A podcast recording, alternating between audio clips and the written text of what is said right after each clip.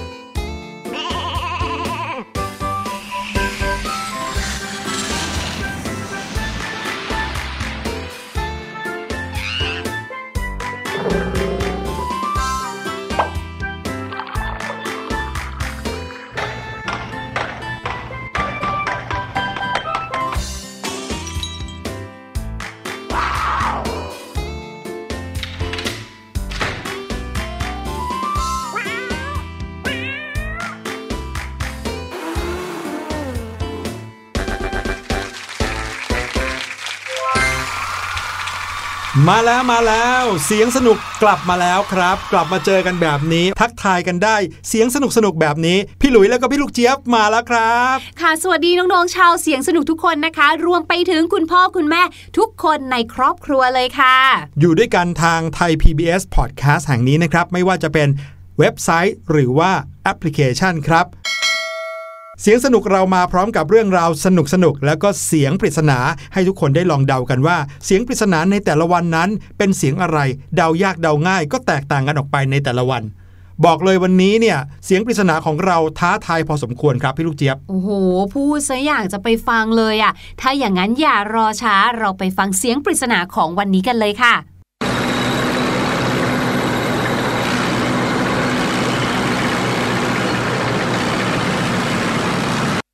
บอกแล้วยังไงล่ะครับ ว่าเสียงปริศนาในวันนี้ท้าทายสุดๆไปเลย เพราะสำหรับพี่ลูกเจี๊ยบเนี่ยนะคะ พี่ลูกเจี๊ยบรู้สึกว่าในชีวิตนี้ไม่เคยได้ยินเสียงนี้มาก่อนเลยอะ่ะขนาดนั้นเลยเหรอครับ โอ้โอ้โหสำหรับพี่หลุยเนี่ยเคยได้ยินมาก่อน แต่เคยได้ยินจากในภาพยนตร์ครับอื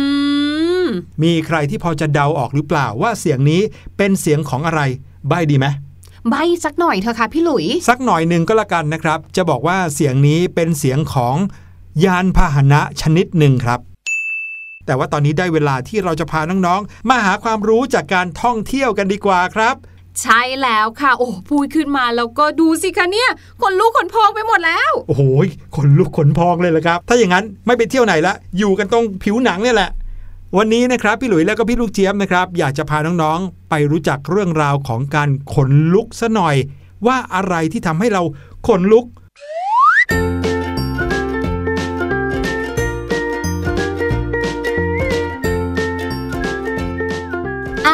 ขนลุกเนี่ยนะคะ พี่ลูกเจี๊ยบเชื่อว่าทุกคนจะต้องเคยเจอเคยผ่านกันมาแล้วอย่างแน่นอน ไม่ว่าจะเป็นขนลุกเพราะว่าเราเนี่ยหนาวอืมหรือขนลุกเพราะว่าเรารู้สึกกลัวประหม่าอย่างเช่นนะคะ บางทีเราเนี่ยกำลังจะขึ้นเวทีหรืออะไรแบบเนี้ยความกลัวอันนี้ความประหม่าอันนี้ก็อาจจะทำให้เราขนลุกได้พูดง่ายๆคืออยู่ในสถานการณ์ที่ทำให้เรารู้สึกไม่ค่อยปลอดภัยนั่นแหละค่ะ แต่มีอีกหนึ่งสถานการณ์เหมือนกันนะคะ ที่พี่ลูกเจี๊ยบเนี่ยขนลุกเหมือนกัน เหรอทำไมครับทำอะไร เวลาที่ปวดท้องหนักๆอะค่ะอ๋อแล้วต้องอั้นเอาไว้เอันนี้ก็ขนลุกเหมือนกันนะคะ จริงด้วย พี่หลุยก็เป็นเหมือนกันครับ นั่นนะสิทำให้พี่ลูกเจี๊ยบเนี่ยก็เลยสงสัยเลยค่ะว่าทำไมอาการขนลุกเนี่ยมันดูเหมือนไม่มีเหตุผลที่แบบแท้จริงอันเดียวอะอืมอะไรอะไรๆก็ทำให้เราขนลุกกันได้หมดเลยอะโอ้โห ที่พี่ลูกเจี๊ยบพูดมาก็มีประเด็นนะครับ ไม่ว่าเราจะกลัว เราจะหนาว หรือว่าเราจะปวดท้อง บางทีตื่นเต้นก็ทำให้เราขนลุกได้ ใช่ แต่ทั้งหมดทั้งมวลนั้นนะครับ มาจากสาเหตุหหลักๆ สาเหตุเดียวครับ ฮอร์โมนชนิดหนึ่งครับพี่ลูกเจี๊ยบฮอร์โมนชนิดนี้นะครับเป็นฮอร์โมนแห่งความเครียดครับ น้องๆ อาจจะเคยได้ยินในชื่ออะดรีนาลีนนั่นเองล่ะครับ เวลาที่เรามีความสุขเนี่ยคนก็จะบอกว่าเอนโดรฟินก็จะหลั่งใช่ไหมครับ ถูกต้องตรงกันข้ามกับเวลาที่เรามีความเครียดอะดรีนาลีนก็จะหลั่งออกมาครับอืมพี่ลูกเจี๊ยบเข้าใจละว่าทำไมพี่ลูกเจี๊ยบปวดท้องหนักๆ แล้วถึงได้ รู้สึกขนลุก เพราะว่าเครียดใช่ไหมกำลังเครียด เจ้าอะดรีนาลีนเนี่ยนะครับถูกปลดปล่อยออกมาจากจิตใต้สำนึกของเรา พอมีความเครียดเกิดขึ้นอะดรีนาลีนก็หลั่งออก แล้วเจ้าอะดรีนาลีนนี่แหละ ที่ทำให้เกิดการหดตัวของกล้ามเนื้อขนาดเล็ก ที่ติดอยู่กับเส้นขนในแต่ละเส้นของร่างกายอ๋อก็เลยส่งผลให้ขนของเรานั้นลุกชันขึ้นมา แต่อะดรีนาลีนก็ยังมีผลอื่น ๆ ต่อร่างกายด้วยนะครับ ก็คือหัวใจเต้นเร็วแล้วก็ทำให้เกิดอาการขนลุกอย่างที่บอก แล้วเชื่อไหมครับว่าอะดรีนาลีนสามารถหลั่งได้ แม้เวลาที่ร่างกายสัมผัสกับอากาศที่เย็นอืม หรือว่าอยู่ในสถานการณ์ที่ตึงเครียดหน้าหวาดกลัว พวกเนี้ยก็จะทำให้อากาศรอบตัวเย็นขึ้นมาทันทีเลยอ๋อมีหน้าเวลาที่เราตื่นเต้นเนาะบางที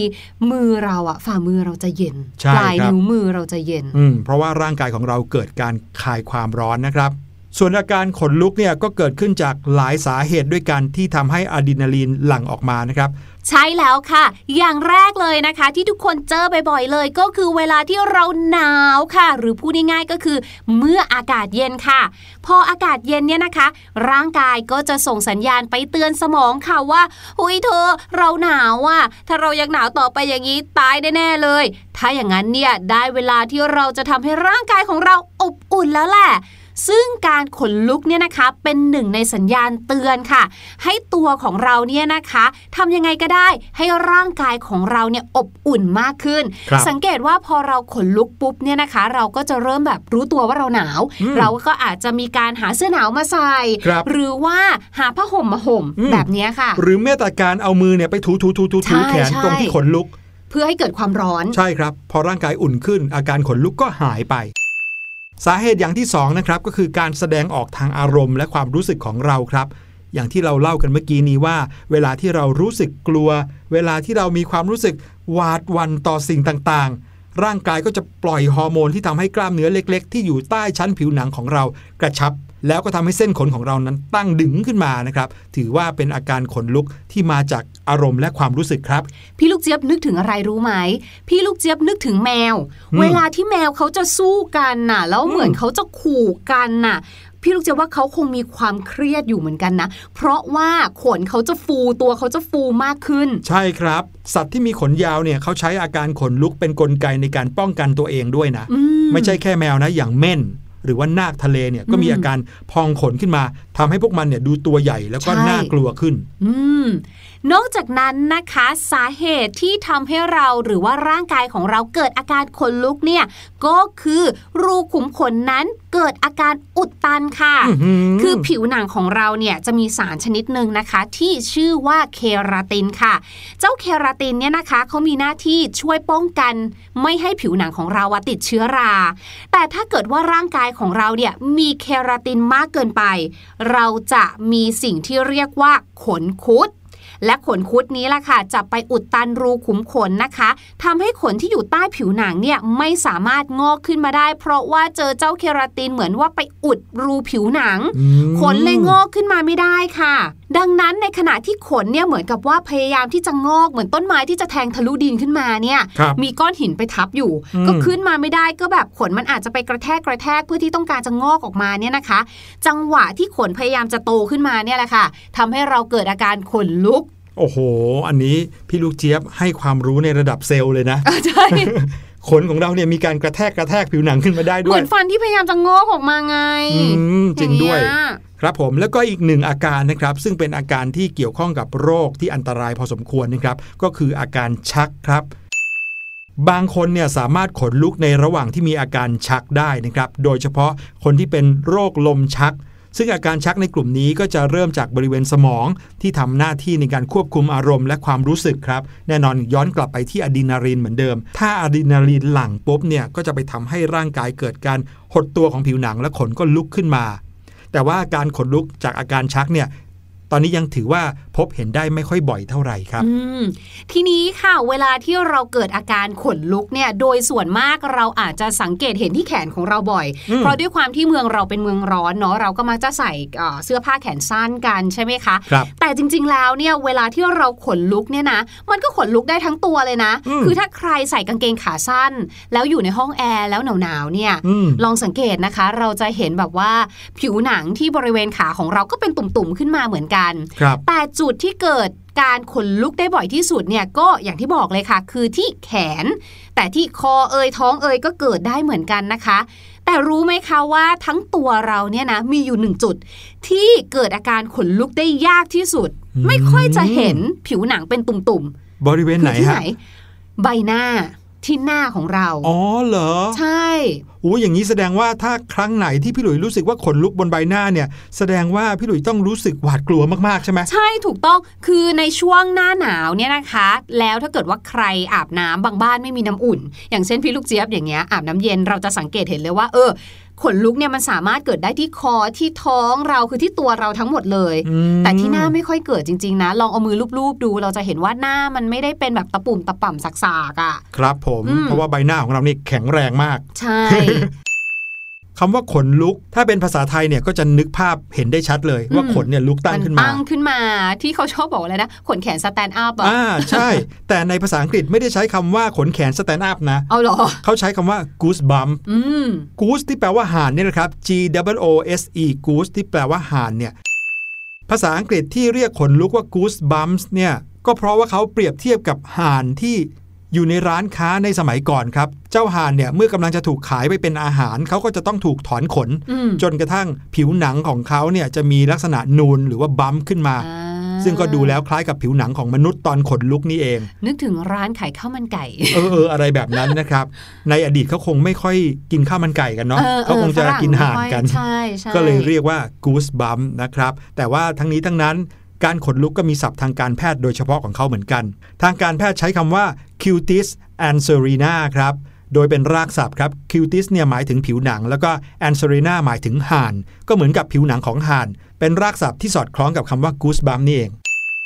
แต่ว่าตอนนี้ค่ะพี่ลูกเจี๊ยบเนี่ยนะคะ เกิดอาการ goose bumps จากอากาศเย็นของแอร์ห้องเรามากๆเลยแหละค่ะ พี่หลุยเองก็อะดรีนาลีนหลั่งออกมาเต็มที่แล้วละครับขนลุกไปหมดทั้งตัวเลย ถ้าอย่างนั้นนะคะ เราสองคนขอตัวไปใส่เสื้อหนาวไปหาเสื้อหนาวกันสักครู่ค่ะ ตอนนี้ฝากน้องๆไว้กับเพลงที่ชื่อว่ามองดูเดือนค่ะ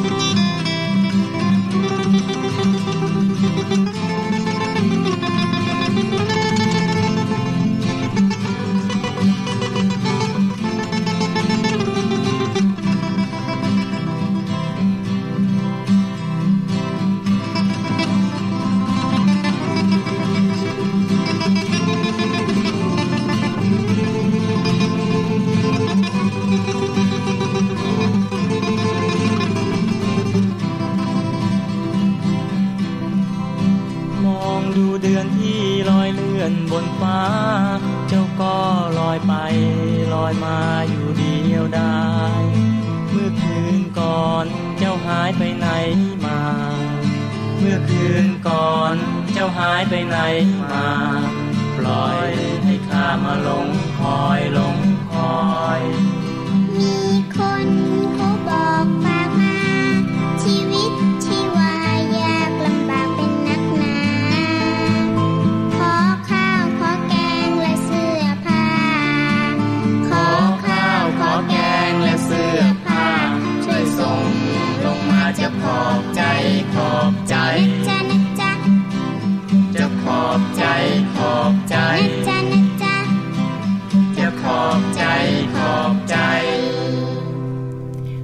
เมื่อเราพูดถึงเดือนเนี่ยนะคะ ก็จะมีทั้งเดือนที่แบบเป็นวันเดือนปี ในภาษาอังกฤษเนี่ยเราก็จะใช้คำว่า month ถูกไหมคะครับแล้วก็จะมีเดือน เช่นแบบว่าเดือน ดาวเดือน อืม ถูกไหมคะซึ่งเดือนที่ก็คือพระจันทร์นั่นเอง ใช่ อันนี้ก็จะเป็น moon แต่ว่าวันนี้ค่ะพี่ลูกเจี๊ยบเนี่ยอยากจะมาพูดถึงเดือนที่เป็น month นะคะ แน่นอนค่ะทุกคนรู้อยู่แล้วว่า there are 12 months in a year ถูกไหมใน 1 ปีเนี่ยก็จะมี 12 เดือนนะคะ ไม่ว่าจะเป็น January February March April May June July August September October November and December December ใช่แล้วแหม่ค่ะ มาครบ 12 เดือนเลยนะ ถูกต้อง แต่แต่แต่ค่ะ การที่เราจะใช้ preposition ต่างๆนะคะ หรือคำบุพบทต่างๆ ที่มันสามารถใช้กับเดือนได้เนี่ยมีอะไรบ้าง วันนี้พี่ลูกเจี๊ยบจะมาเล่าให้ฟังค่ะ ตัวแรกเลยที่เราได้ยินกันบ่อยๆเลยนะคะ อย่างเช่นเวลาที่เราถามว่า พี่ลุย พี่ลุยเกิดเดือนอะไร ถ้าเป็นภาษาไทยอ๋อพี่หลุยเกิดเดือนมกราคมครับถูกไหมคะ เราจะไม่ได้มีคำเชื่อม เพื่อที่จะเอามาไว้วางข้างหน้าเดือน ใช่ พี่หลุยส์ก็บอกไปเลยว่าเกิดเดือนมกราคม ใช่ แต่ในภาษาอังกฤษค่ะ เราจะไม่บอกว่า I was born January อย่างเงี้ยไม่ในภาษาอังกฤษนะคะ จะต้องมี preposition มาใช้ขั้นกันก่อน หรือว่าคำเชื่อมนั่นเอง ถูกต้องคำบุพบทนั้นนะคะ ก็คือ in นั่นเองค่ะ ซึ่ง in เนี่ยใช้กับเดือนเนาะพี่หลุยก็ต้องตอบว่า I was born in January I was born in January แบบเนี้ยค่ะ ครับผมถ้าแปลเป็นไทยตรงตัวแปลได้ไหมว่า ฉันเกิดในเดือนมกราคม โอ้ก็ได้แหละ จริง ๆ มันก็อาจจะไม่ค่อยเป็นภาษาพูดเท่าไหร่เออเนาะจริง แต่มันก็แปลได้เหมือนกันครับผมนะคะหรือนะคะเราจะบอกว่าพี่ลูกเจี๊ยบเนี่ยจะเดินทางไปเที่ยวที่เชียงใหม่ ในเดือนกุมภาพันธ์ครับพี่ลูกเจี๊ยบก็จะบอกว่า I'll go to เชียงใหม่ in February I'll go to เชียงใหม่ in February เห็นไหมพอพี่ลูกเจี๊ยบจะพูดถึงเดือน พี่ลูกเจี๊ยบก็จะมีการใช้ preposition in มาประกอบกับการพูดถึงเดือน แต่พี่หลุยว่าพี่ลูกเจี๊ยบคงต้องเลื่อนออกไปก่อนละครับ ใช่ถูกต้เพองราะว่าช่วงนี้โควิดยังระบาดอยู่ เป็นแบบว่าการเที่ยวแบบซูมกับอืมเพื่อนที่อยู่ที่เชียงใหม่ไปก่อนครับนะคะ มาถึงค่ะ ออนกันบ้าง หลายๆ คนเนี่ยบอกว่า เอ้ย ปกติแล้วเนี่ย เราใช้ออนกับวันไม่ใช่เหรอพี่ลูกเจี๊ยบ เช่น on Monday on Tuesday on ใช่ Wednesday แต่ on ใช้กับเดือนได้เหมือนกัน ถ้าเรามีการพูดถึงวันและเดือน คือถ้าเดือนอย่างเดียว พูดถึงเดือนอย่างเดียวนะคะ เราจะใช้ว่า in ถูกต้องแต่ถ้าเราบอกด้วยว่า เราจะไปเที่ยวเชียงใหม่ วันที่ 5 กุมภาพันธ์สมมุตินะคะ เห็นไหมมีเลขวันอยู่ด้วยแบบนี้นะคะ เราจะใช้ on ค่ะ ยกตัวอย่างเช่น I'll go to เชียงใหม่ on the 5th of February ก็คือพี่ลูกเจี๊ยบจะไปเชียงใหม่ในวันที่ 5 กุมภาพันธ์ ฟังปุ๊บก็รู้ปั๊บเลย ว่าใช่เตรียมตัวพบพี่ลูกเจี๊ยบได้ ใช่แล้วค่ะ เพราะฉะนั้นเราต้องดูนะว่าเนื้อหาที่เราจะบอกออกไปเนี่ยค่ะ เป็นเดือนอย่างเดียว หรือมีวันที่ประกอบกับเดือนด้วยอีกหนึ่งคำบุพบทนะคะที่สามารถใช้กับเดือนได้ก็คือคำว่า during during สะกดแบบนี้นะคะ d u r i n g during แปลว่า ระหว่าง หรือว่าในช่วงระหว่างเดือนอะไรนั่นเองค่ะ สมมุตินะคะ พี่ลูกเจี๊ยบเนี่ยจะบอกว่าอันนี้เป็นแค่ข้อมูลสมมุตินะคะเอ่อในช่วงเดือนมกราคมเนี่ยนะ พระอาทิตย์เนี่ยจะส่องแสงเยอะเป็นปกติอืมมากเป็นปกติอย่างเงี้ยค่ะ พี่ลูกเจี๊ยบอาจจะบอกว่า during January the average sunshine hours are around 8 hours ก็คือในช่วงเดือนมกราคมเนี่ยนะคะ พระอาทิตย์เนี่ยโดยเฉลี่ยแล้วเนี่ยจะส่องแสงอยู่ที่ประมาณ 8 ชั่วโมงเลย อืม แปลว่ามันคือตลอดทั้งเดือนไงคะ ในช่วงเดือนมกราคม ครับผมก็คือเป็นช่วงเวลาที่กำหนดได้คร่าวใช่ๆว่าพูดถึงช่วงนี้ใช่ช่วงเดือนนี้ เอ่ยชื่อเดือนออกมาด้วยมันจะไม่ใช่ between นะคะ คือพอเราพูดถึงว่าระหว่างใช่ไหมครับเราก็จะนึกถึงคำว่า between ครับแต่ between เนี่ยเป็นการบอกตำแหน่งของสิ่งของ ตำแหน่งว่าระหว่างอะไร ระหว่าง A กับ B แต่อันเนี้ยเราหมายถึงช่วงเวลา มี in มี on แล้วก็มี during แล้ว มีคำอื่นมาให้อีกไหมครับ มีค่ะ อันนี้น่าสนใจด้วย ไม่ได้เป็นคำบุพบทนะคะ ไม่ได้เป็น preposition แต่เป็นคำที่เราเจอกันบ่อยๆ เลยก็คือคำว่า early กับ late ซึ่งสามารถใช้ประกอบชื่อเดือนแต่ละเดือนได้ ความหมายไม่เหมือนกันนะคะ ในภาษาไทยเนี่ยเราจะมีคำว่าต้นเดือนมกราต้นเดือนกุมภาอะไรก็ว่าไปนะคะ ในภาษาอังกฤษค่ะ เราใช้ว่า in early แล้วก็ตามด้วยเดือน ครับผมเช่น in early January ต้นเดือนมกราคม in early February ก็คือต้นเดือนกุมภาพันธ์ครับผมส่วนถ้าเราจะบอกว่าปลายเดือนนะคะ เราก็จะใช้คำว่า in late แล้วก็ตามด้วยชื่อเดือนค่ะ เช่น in late January ปลายเดือนมกราคม in late February ก็คือปลายเดือนกุมภาพันธ์ และทั้งหมดนี้นะคะก็คือคำภาษาอังกฤษนะคะ ที่สามารถใช้ประกอบกับเดือนได้นั่นเองค่ะ ใช่แล้วครับขอบคุณพี่ลูกเจี๊ยบมาก ๆ เลย เอาละครับ ตอนนี้ได้เวลาที่เราจะมาเฉลยเสียงปริศนากันแล้วละครับ เมื่อกี้นี้บอกเอาไว้ด้วยว่าเสียงปริศนาเนี่ยเป็นเสียงที่ฟังดูยากพอสมควรเลย อย่างพี่หลุยเนี่ยเคยได้ยินเสียงนี้มาก่อนในภาพยนตร์นะครับแล้วก็ใบอีกว่าเป็นเสียงของยานพาหนะชนิดหนึ่งครับ ไปฟังกันอีกสักรอบแล้วเดี๋ยวกลับมาเฉลยกัน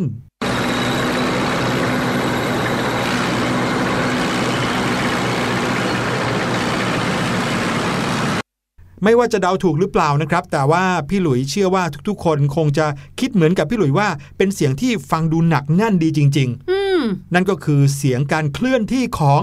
รถถังนั่นเองครับ ซึ่งพี่หลุยก็เคยได้ยินเสียงเนี้ยทางภาพยนตร์ที่เกี่ยวกับสงครามนะครับอ๋อไม่เคยเห็นของจริงหรอก มีใครเดาถูกกันบ้างครับ เอาล่ะ ได้เวลาที่เราทั้งสองคนต้องขอลาไปก่อนแล้วละครับ พบกับรายการเสียงสนุกได้ใหม่ EP หน้า เราทั้งสองคนจะมีอะไรมาฝากติดตามกันให้ดี วันนี้ลาไปแล้ว สวัสดีครับ สวัสดีค่ะ